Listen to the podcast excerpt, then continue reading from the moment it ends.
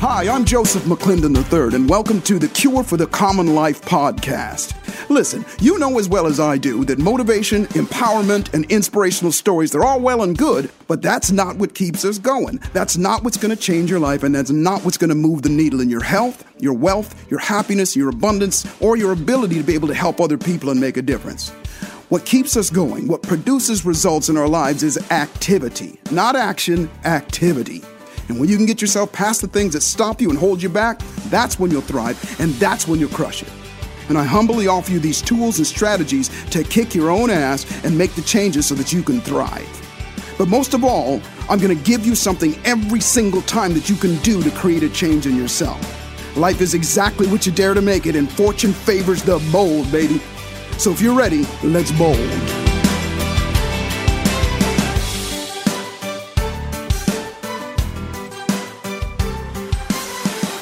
Well, welcome. Welcome back and welcome to The Cure for the Common Life. I'm Joseph McClendon III, and as always, I bring you the best of the best of the best to help you go further, faster in your life. And my guest today, Dr. Tara Swart, is absolutely one of those people that not only will help you do that, she's been doing it around the world for some time. She is a medical doctor, a psychiatrist, and a PhD in neuroscience. She's a senior lecturer at MIT Sloan, and she's the author of the best selling book, the source, which translates into 36 global territories. She works with companies and individuals worldwide to help them achieve their mental resilience and peak brain performance, improve their ability to manage stress and regulate their emotions and retain information. And for God's sake, there's no better time than right now in this world to do that. Doctor, welcome to the Cure for the Common Life. Thank you so much. How are you? I could not be better. Now I'm out here in California. You're all the way over there in the UK, so I know it's it is uh, late for you. And I'm going to assume also it's a little chilly for you now, isn't it? It's actually warming up. We're seeing the first signs of spring, which it's incredible to me as a neuroscientist and a physician the impact that that has on your brain. I really feel, you know, like I've come out of a long period of darkness after the winter that we've had. Um, and yeah it feels like growth is happening and you know there's more light and that we can really tap into that resilience again um, in a way that's been quite tough for the last few months. Yeah, spectacular, spectacular. I love your optimism, and I know you teach that as well. So, share a little bit what brought you, what made you seek out this, and what makes you share it with other people. Um, so, I had qualified as a, as a medical doctor and done my PhD in neuroscience, and I was working in psychiatry. I was thinking about changing career. Um, I'd done a lot of things because of parental and societal expectation, and I kind of was beginning to wonder what I could have done if I'd, you know, made my own choices. And around that time, my marriage fell apart. So both personally and professionally, I went through a huge amount of change. Mm. I also moved countries at the same time, and I remember thinking, if I didn't understand what I do about emotions and stress and resilience, I can see why people end up on a psychiatric ward. Right. And so there's two things. One is I really wanted to help other people to understand enough to be able to manage themselves through any kind of change, but also that you shouldn't have to wait till a crisis happens to you. You can try to take agency over your life at any time. That's spectacular. And I always say as well, at the very least, it'll prevent you from repeating it, or at least help you not repeat those same mistakes again. Yeah. Fantastic. Well, one of the things I love about your work, Doctor, is that you have processes and systems, and you can help people step by step go through things. It's not just uh, knowledge and teaching people. We know that knowledge is not power. And I know you have a list of priorities essential for optimum brain function. Uh, for, and would you share those with us? I just I've never heard that before. I love that knowledge is not power. It's um, not. um, I I'm a big believer in things being practical and accessible. And and you know, that's again is a reason I do what I do, is that there's too many people out there using long scientific words to bamboozle yes. people. I want to actually empower people to use their amazing brain to make their life better. And so we need to start with the physical foundations to that, which I call rest, fuel, hydrate, oxygenate, and simplify. Mm. Um, and rest is sufficient quality of sleep overnight. And the optimum is eight hours and 15 minutes. Um, if you do more than that, you can actually induce depression in your brain. Mm-hmm. Um, and not enough. We, I think we know more about the, the you know, side effects of that. But the main thing is this Nobel Science Prize winning research, which shows that the brain actively cleans itself for seven to eight hours overnight. So you really need to be in bed for eight to nine hours. Um, fuel. So the brain is tiny. It's only about four pounds. It's a small proportion of our body weight, but it's the most hungry organ in the body. Mm-hmm. It uses up 20% of what we eat when we're asleep 25% when we're focused on a task. And if we're stressed, then it can use up to 30% of what we eat. So, where you may say, Oh, I choose food because I'm trying to be healthy, or I'm trying to lose weight, or I've got a sporting goal, I suggest we eat in a brain first kind of way. That's fascinating. Thanks. Um, so, you know, a nutrition dense diet with all the leafy greens and right. um, hydrating foods, but dark foods are the best for your brain. So blueberries, blackberries, eggplant, um, purple sprouting broccoli, black beans. Um, and the good news is that dark chocolate over 80% and organic coffee also count. I know you just made a ton of people happy on that I've had to start including that because I think the other things are, you know, people are sort of like, oh, I can try to eat those, but I want the chocolate and the coffee. Um, and then hydration. So you do get a lot of hydration from fruits and vegetables and salads, but you also need to drink a half a litre of water for every 30 pounds of your body weight per day. And that lubricates all the chemical and electrical messages that go between your brain cells and your muscular cells and, you know, really keep. Um, I like to give the analogy of a car. you know, if you had a nice sports car, you would never not make sure that the gas tank was filled up and it had the oil and the water and everything that it needs. But we expect our brains, this amazing organ, to work for us all the time, but we don't always do the things like fuel it and hydrate it that it needs. And then oxygenation. So basically, glucose from our diets and oxygen from breathing, and, and preferably from deep breathing, are the resources that we use to think. But these days, we're sedentary, we're stressed, so we're doing shallow breathing even just taking 10 deep breaths in between Zoom meetings or something can really refresh your brain. But ideally, you'd get outdoors, you'd move around. Um, we weren't made to be sedentary, so that's been quite an issue for people in the last yes, year. Yes. Um, and then finally, simplify. That's two things. One is it does cover mindfulness activities like meditation and yoga. And the other one is that we have so many decisions to make in a day, and that uses up our bucket of resources to think as we go through the day. And so, simplifying your life and reducing choices in your life as much as possible, like um, choosing your clothes the night before, having a meal plan for the week, um, and you know if you have children then kind of choosing their clothes and food in advance as well. Just helps to reduce some of those small everyday tasks and mm-hmm. keep retain your brain power for your job or your life. That is absolutely fantastic and fascinating and we're so much on the same page on all of these. It's it's something that uh, I have been teaching for. I had a, a, health retreat in Geneva, Switzerland, and one in Marbella, Spain for a while. And those, uh, most of these, all of them actually, are the tenets of how we function. But to associate it to your brain, and uh, you know, because uh, again, I've been one of those people that is, uh, your your body is one thing, and your brain is another thing, but they're all one, aren't they? They're one mm. thing. And so taking care of them. But this whole concept, or not concept, but what you say that the brain is the hungriest organ on the body, that is amazing. And thinking like that, um, and allowing yourself to feed that with everything that you just said right here, I'm sure is going to make a difference. Um, uh, one of the things that you said with regard to you would never not put the fuel in your car. And I always say that always make sure that you put the right, if you had a Ferrari, you're not going to put cheap gas in it. You know, you're going to put good food in it as well and uh, make sure that it's running as well. And um, so share with us a little bit because this is from, uh, you know, a lot of people listening on, on this type of podcast or this particular podcast, Doctor. A lot of people are well along their way on that road of self-development, personal development, that kind of thing. And I've also, I, I also know that a lot of people go, well, listen, a lot of this stuff is easier said than done you know, my kids are not old enough to pick up their the, themselves or pick out their own clothes. Do you have uh, a, a, a system or anything that people can can maybe even remind themselves of what to do, something that triggers them to tap into these things? Well, I'm going to start with a, a, longer term sort of explanation and then come to perhaps some specific, you know, triggers for people. So I'm really here to share with your listeners about neuroplasticity, which is mm, this mm-hmm. incredible mm-hmm. ability of the brain to grow and change. And so what we're talking about is Im- embedding small habits every day. That means you're better hydrated, better there fueled. and so knowing that you and your children have this incredible potential in your brain to do so much more than you're doing, but, but for it to feel even easier than your life does now. And part of that is routine, obviously. So the process of neuroplasticity starts with raised awareness.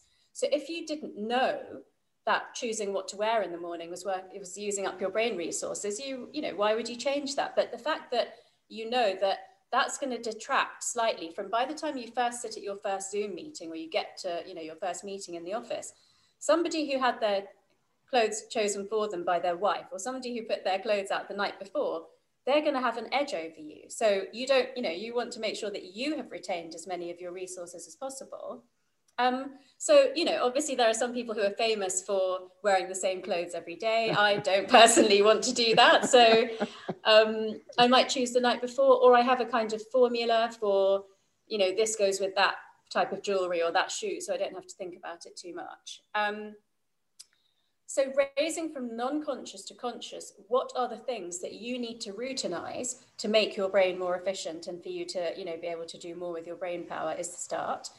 The so are you step, saying, I'm sorry to cut you off. So are you saying that awareness uh, and plan ahead to, uh, to make sure that you're going to be, I, I love that analogy of the, the person that doesn't have to pick out their clothes. They got a step ahead of you. And th- those yeah. types of thought give you that edge. Yeah. Perfect. Yeah, yeah. So absolutely starting with the, the awareness, the next step is focused attention, which mm. is looking out for opportunities to, um, you know, get more out of your brain power and, and noticing things like what other people do or what they don't do and how you may be you know having an edge or a disadvantage compared to other people. So um, you know things like does your friend always plan out all their meals for the week whereas you come back from a day at work exhausted and then kind of look in the fridge at the last moment and think what can i put together for my family?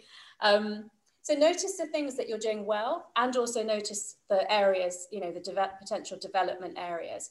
And it's really important to take a, you know a good two to four weeks to just do this noticing before you start putting nice. these things into mm-hmm. practice the third step is deliberate practice so that is every day before you go to bed, you lay your clothes out the night before. Um, you know, that you've got this meal plan in for the week, that you have arranged sort of to speak with friends or activities for your children so that it's kind of all, you know, done, ready for you for the week. And if it's things like going to bed half an hour earlier, drinking an extra glass of water, get, getting outdoors for a break in the middle of the day, bringing some breathing or mindfulness into your life, pick out two or three things at a time. I always say it's better to change 10 things by 1% than one thing by 10% because nice. that's really hard work mm-hmm. for the mm-hmm. brain. Um, pick two or three things until they become a habit and then move on to the next two or three. And at the end of a year, you'll find that you have 10 to 12 new habits that you don't even think about anymore. Right. Um, Fantastic. Um, the, la- the last part is accountability. So, you know, how will your listeners be held accountable to making these changes? Because it's very easy to say, yeah, I was intending to get myself up to two liters of water a day, but somehow that just didn't happen. Yes. So whether it's an app or another form of technology or a friend or a coach or a family member, share your goals with them and your timeline so that they can hold you accountable. And the whole point of all of this neuroplasticity based behavior change is that if you repeat something enough, until it becomes embedded in your brain pathways, then that becomes the pathway of least resistance for you. So, grabbing that bottle of water instead of another coffee, making sure that your water is always topped up at your desk by your computer, that becomes so normal that you do it without thinking. And that's the amazing thing about the brain that you can put a lot more of those automated things into your brain than you think. Absolutely. This is fantastic. And uh, you know, I, and I know you're familiar with him as well. One of my business partners is, uh, is um, Dr. Amen. And uh, Dr. Amen is uh, brilliant in in helping people figure out well he did for me we actually made a little special together uh, he did that yeah. for me and showed me uh, what my brain looked like and just mm. that awareness that i have a good brain you know because yeah. because i had some head injuries when i was younger okay. uh, uh that awareness right up front it is now the foundation of my identity about myself and so i approach things differently just with that knowledge yeah. and and the reason i'm saying that is this that you're sharing with us right now can be the same for a lot of people to recognize the plasticity of our minds, to recognize that we can make a change and that we can make those small shifts that are going to add up at the end of a year, six months, or whatever, and you become a different person. And the whole concept of planning ahead and scheduling and all these things that you're saying, these little things, that plasticity, that is growing the mind. And I always say, because I, I, hear a lot of people going, well, you know what? I'm I'm 40 years old, I'm 50 years old, I'm 60 years, old, I'm 70 years old, and you know you can't teach an old dog new trick. Well, that's just not true. That's just absolutely not true. You know, I tell people, listen, it's never too late. It's never too late to have a happy childhood, and it's never too late to start. The best time to plant a tree is 20 years ago, but the next best time is right now. And I so, love that. Yeah, these things that you're sharing with us are things, and I I, I, this podcast one of the things i and it's the reason i have you on this on this show is that you know in researching you and, and learning more about you and the people that you've helped and continue to help it's not just words. It's not just uh, you know you're giving them information you're giving them things to do. And lastly i'll say this with regard to holding yourself accountable. I learned this a long time ago and this uh, is it's just a, a, a two things uh, one is you, you mentioned about using whatever piece of technology to hold yourself accountable. And to me, there's two different types of accountability. One is after the deeds are done, and one is during. And I have found that during, meaning throughout the day, uh, that accountability is, impo- is, is, important too. So I use this piece of technology called the cell phone all day long. I use Siri. I tell her, remind me to drink a glass of water in an hour. And Brilliant. and it, it is constant.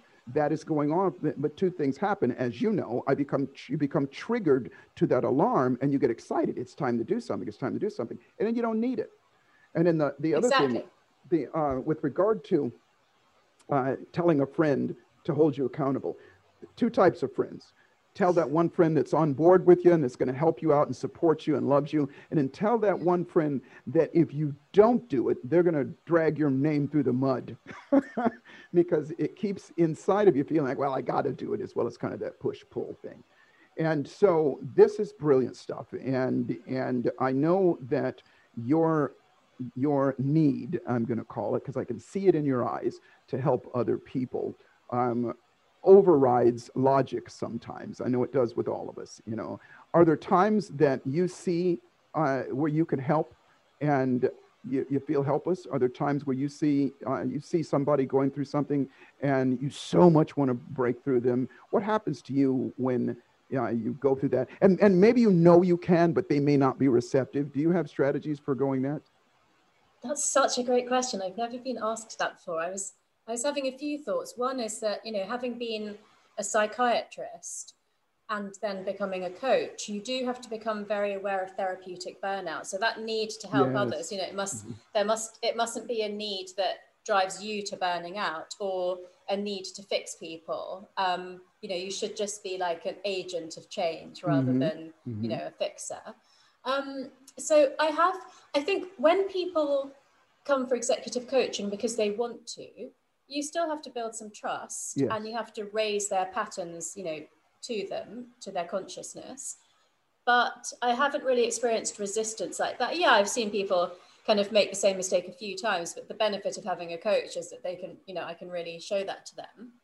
When people are kind of forced to have a coach because you know their behavior has been unacceptable and they're often brilliant at what they do but it's got to the point where they can't stay in the company because of a certain type of you know whether it's lack of emotional intelligence lack of you know ability to manage their stress etc that's harder um, I have I probably have to say something that I'm not sure will apply to everyone else, but having been a psychiatrist, I, I have actually said to someone, I've worked with psychotic murderers and rapists, so I'm not scared to tell you what you need to do to change. And you know, it's it's you that's going to have to do it. It's it's I can only help you along the way, but if you don't want to do it, then then it's not going to happen. So well, I I think that is brilliant. I think it's necessary for some people. Some people, like you said, are willing to come along, and some people need to be to, to get the beat down.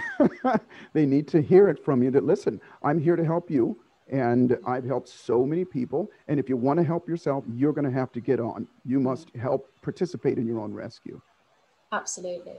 And I was thinking about something that you said earlier, which was, you know, this idea of how you grew up in childhood and how Dr. Amen helped you to see that you have a really good brain, you know, despite these head injuries and what you might have thought about yourself. And it reminds me of the Henry Ford quote, which is, if you think you can or you think you can't, you're probably right. So if you went through life with this underlying belief that you may have sustained some brain damage from these head injuries and maybe your brain's not you know as good as it could have been or as good as somebody else's that would drive so many thoughts and decisions and behaviors in your life so and you know it's like a magic switch not everybody can get shown a, a great brain scan and right, told right. you know by an amazing doctor that they have a good brain but i think that's a choice that that sometimes we can make. So I had this thought recently, which was that if you, you know, if you dwell on bad news and negative thoughts, then that becomes the way that your brain thinks and works because our, our default from evolution is to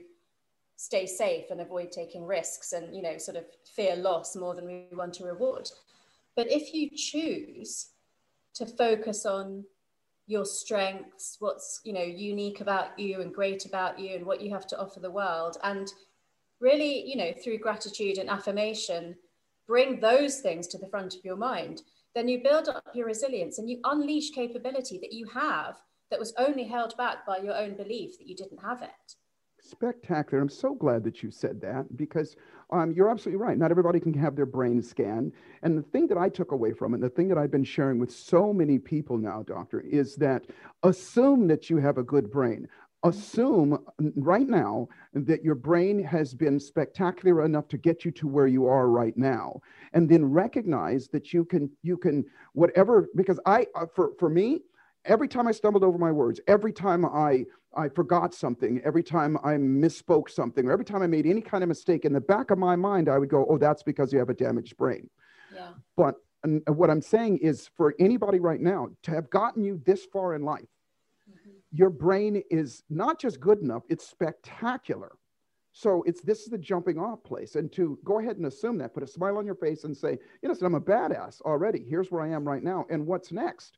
You know, I can I can do the things that that Dr. Schwartz said um, and I can change and I can I can mold my brain, I can mold my behaviors and go further faster uh, with that. And in that alone, there's a lot of strength, there's a lot of growth, and what you said is absolutely true.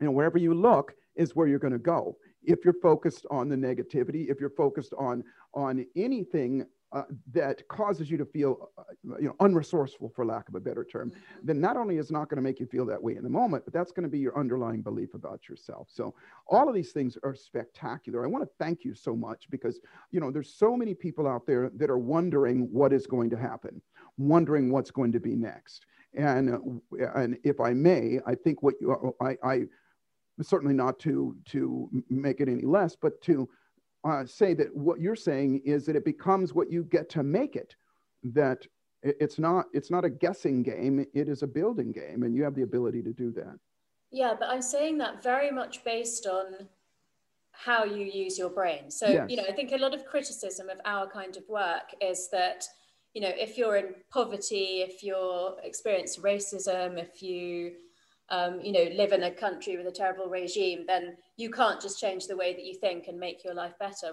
Well, of course, there are some things that are out of people's control, but in almost every situation, you can at least be curious about how much better things could be yes. if you used your brain differently. No doubt. Um, no doubt. Yeah, and so so I love that idea of just we, you know, we all have ups and downs. Of course, you know, I have them. I'm sure you have them as well. But mm-hmm. I've learned if I'm feeling a bit, you know, demotivated, to just be like, okay, that's how it is now, and it doesn't last forever.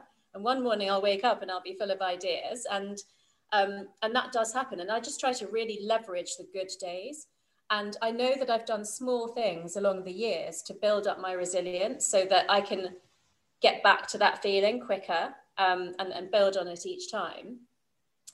So yeah, I think it really it's small things, but it very much boils down to this self-belief and um, you know focusing on abundance rather than lack of resources. And again, you know, the word manifestation is having some criticism around it, but if it's you taking agency over your own life as much as you can, there's nothing wrong with that spectacular and that whole conditioning process i, I love what you say those the small steps uh, and and little accomplishments every day. And one of the things that I, I, love to share with people, doctor, is that you have the opportunity every single night when you lay your head on the pillow, it's just you.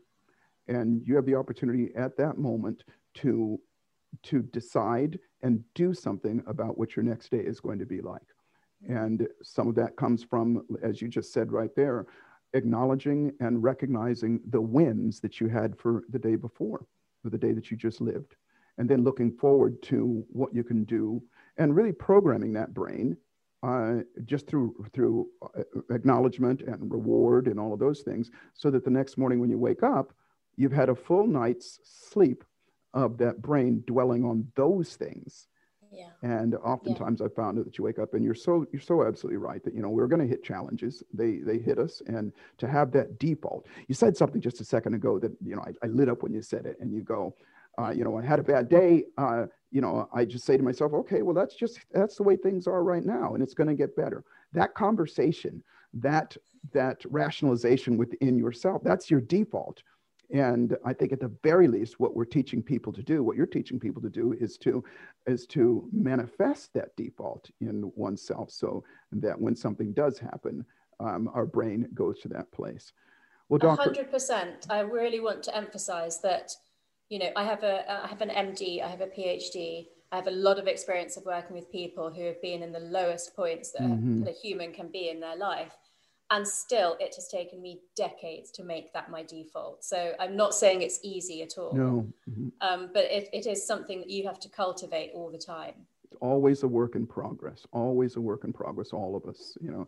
I have this saying and i say physician heal thyself and don't teach theory.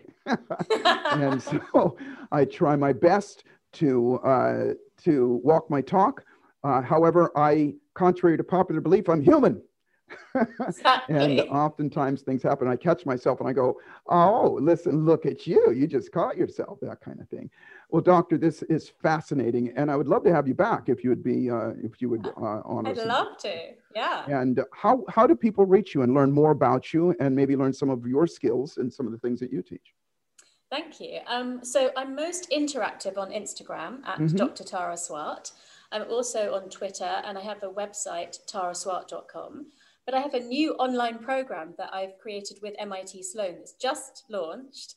Um, it's called Neuroscience for Business, but it's really for everyone. It has a lot on, in it on neuroplasticity, brain agility, trust, purpose, vision, legacy.